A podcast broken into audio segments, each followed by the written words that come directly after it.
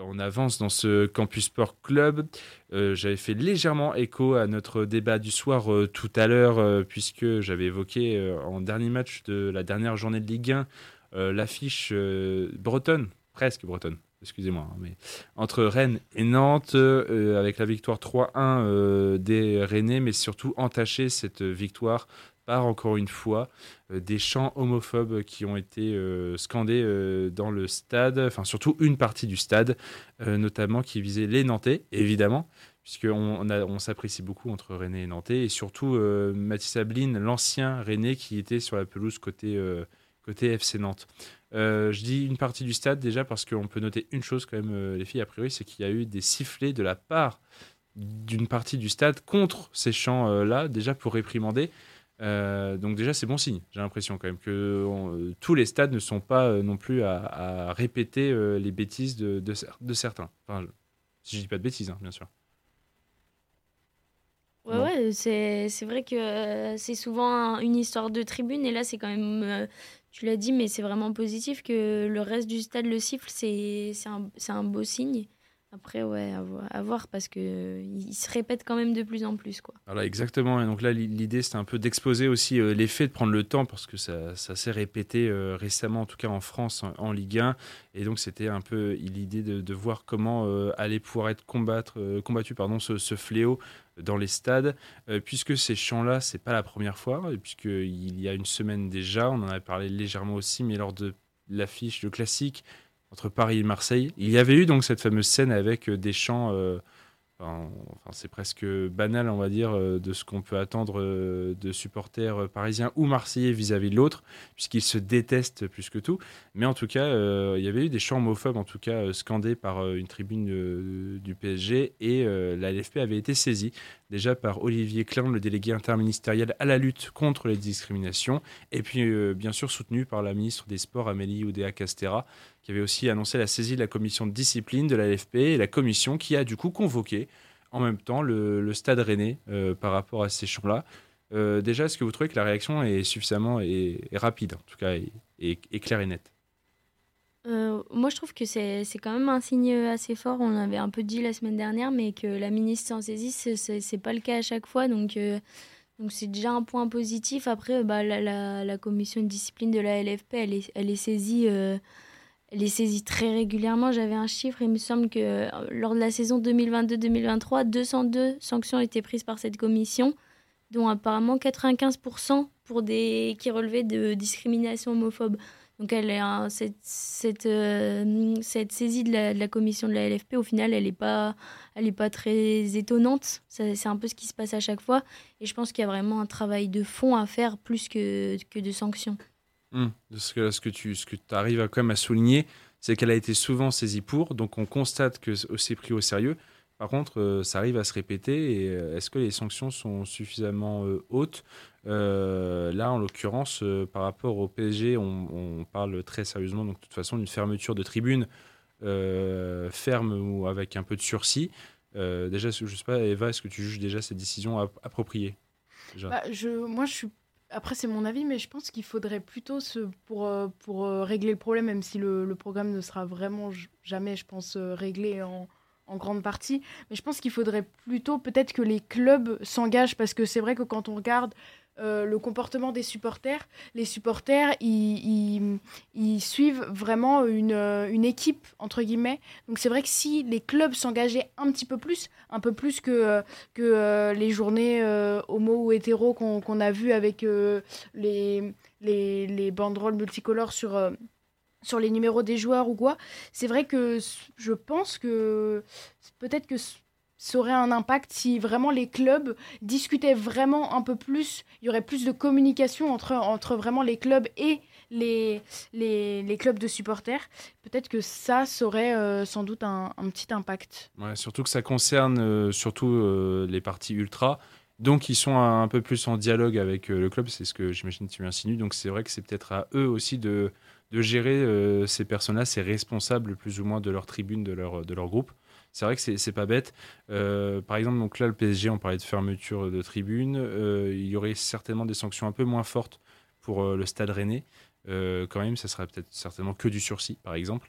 Et il y a aussi euh, un, point à noter, alors ça, c'est pas vu sur le match-là euh, Rennes-Nantes, et certainement qu'ils ont appris des bêtises des autres, mais lors de PSG Marseille, il y a aussi des joueurs du Paris Saint-Germain en faisant la fête qui ont repris les chants et qui ont véhiculé ces chants-là, qui se sont excusés depuis, mais qui sont aussi convoqués hein, ce jeudi donc pour la, fameuse commission qui réunit donc ces trois cas-là.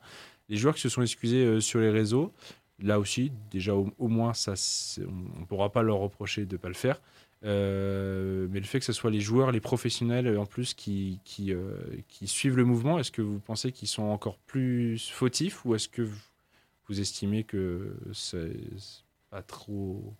C'est caractériel en tout cas bah, Personnellement, si je pense que c'est vraiment pas intelligent parce que. Et après, certes, c'est l'euphorie, c'est le classico. Quand tu joues à Paris, quand tu joues contre Marseille, a inversement. Je pense qu'ils ont été aussi emportés par l'euphorie, euh, l'euphorie de la célébration, mais ils savent qu'ils ont une énorme image, ils ont une énorme influence, donc ils doivent, ils doivent pas euh, montrer cet exemple entre guillemets. Donc, euh, donc ouais, pour moi c'est vraiment assez grave, mais je te rejoins sur le sur le fait que pour moi fermer les tribunes, bah c'est Enfin, c'est une solution, mais je pense pas que ce soit. Enfin, je pense pas que ça, ça, arrangera le problème dans le sens où à chaque fois on ferme les tribunes et à chaque fois ça ça, ça se répète et de plus en plus. Donc je te rejoins assez, euh, assez je suis assez d'accord sur le travail de fond qui devrait être fait et de discussion, d'aller voir les centres de formation, d'aller voir les joueurs, d'aller voir les, les, groupes de supporters qui ont une influence et de leur expliquer parce que en plus les groupes de supporters souvent ils sont, ils sont même euh, ultra politisés et parfois extrême gauche qui font plein de trucs euh, super à côté des terrains et qui en fait je pense qu'ils comprennent pas qu'on les assimile à des homophobes parce qu'ils comprennent pas le lien et ils le voient pas. Et je pense que la plupart de, de ces problèmes là elle est due un peu à l'ignorance et donc plutôt d'aller les voir dans la pédagogie et de leur expliquer ce qui se passe de leur expliquer les conséquences de l'homophobie leur dire qu'il y a aussi les insultes bah, c'est de l'homophobie et tout ça, bah, je pense que ce sera, ce sera certainement plus efficace que juste de fermer les tribunes, de dire on sanctionne ça, on ferme une tribune, et au hmm. final, ça se recommence à chaque fois. quoi. Hmm, voilà, c'est c'est s'attaquer en tout cas à, ces humains-là, identifier en tout cas à ces gens-là pour, euh, pour transmettre le bon message derrière. Sachant que par exemple, par rapport aux sanctions, pour, pour tendre vers la fin de ce débat, euh, il y avait eu cette demande euh, aussi par le passé, appuyée à l'époque par la ministre des Sports, Roxana raciné à nous le, de demande d'arrêt des matchs complets.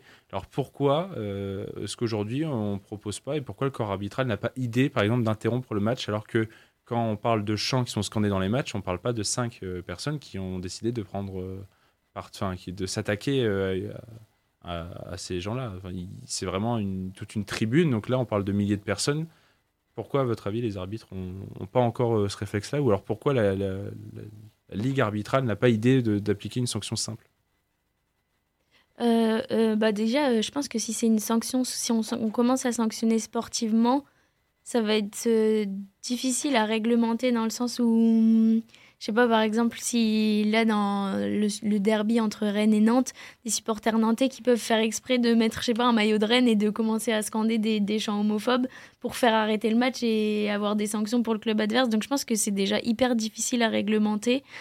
Et, euh, et, ouais, après. Euh... T'es sournoise, toi, un peu dans les idées. Là. Tu donnes des. Non, mais, non, mais j'ai vu ça en plus dans une interview de Johan Lemaire, qui est euh, président de l'association Foot Ensemble, je crois, donc qui lutte contre l'homophobie dans le foot. Et je trouvais ça assez intelligent. J'y avais pas pensé à la base. Donc, c'est pas moi qui suis sournoise finalement. Mais, euh, mais ouais, de dire que c'est quand même assez difficile à réglementer de, de sanctionner sportivement. Et, mais après, c'est sûr que c'est nécessaire aussi, parce que si on sanctionne pas ça marchera Moi, je, pas. Alors, je sais pas si euh, on, s'est aussi forcément compris dans le sens arrêt des matchs, c'est arrêt temporaire, c'est pas suspendre le match et le faire rejouer. Hein. C'est déjà juste, on, arrête le chrono, on fait rentrer le joueur au vestiaire, on, montre qu'on joue plus et on attend que ça se calme en tout cas pour, euh, pour que le message passe déjà une première fois et que s'il récidive, là par contre. Euh, ouais, ce soit sanctionné sportivement. Voilà je, en tout cas, je présume que c'est ce qui, ce qui est demandé depuis quelques années, ce qui était insinué, en tout cas, il y a quelques années. je pense que ça, c'est une très bonne solution combinée au, au travail de discussion, de, de dialogue. Mm. Mais euh, je pense que les deux ensemble, il y, a des, y, a, y a de la place pour, euh, pour, pour faire avancer les, les, mentalités. Voilà, on espère en tout cas euh, déjà voir des, des sanctions correctes mm. de la part de la commission de discipline jeudi soir, donc. Et, euh, et, puis à l'avenir, voir un peu si aussi euh, la Ligue et notamment le corps arbitral peut-être peut aussi intervenir un peu plus, avoir un vrai impact dans ces décisions-là. Bon, bah voilà, on, a, on se fait déjà 20 bonnes minutes là qu'on a repris, euh, qu'on enchaîne. en petite pause musicale Allez. Ah, on souffle, nous Je te vois boire. C'est vrai que.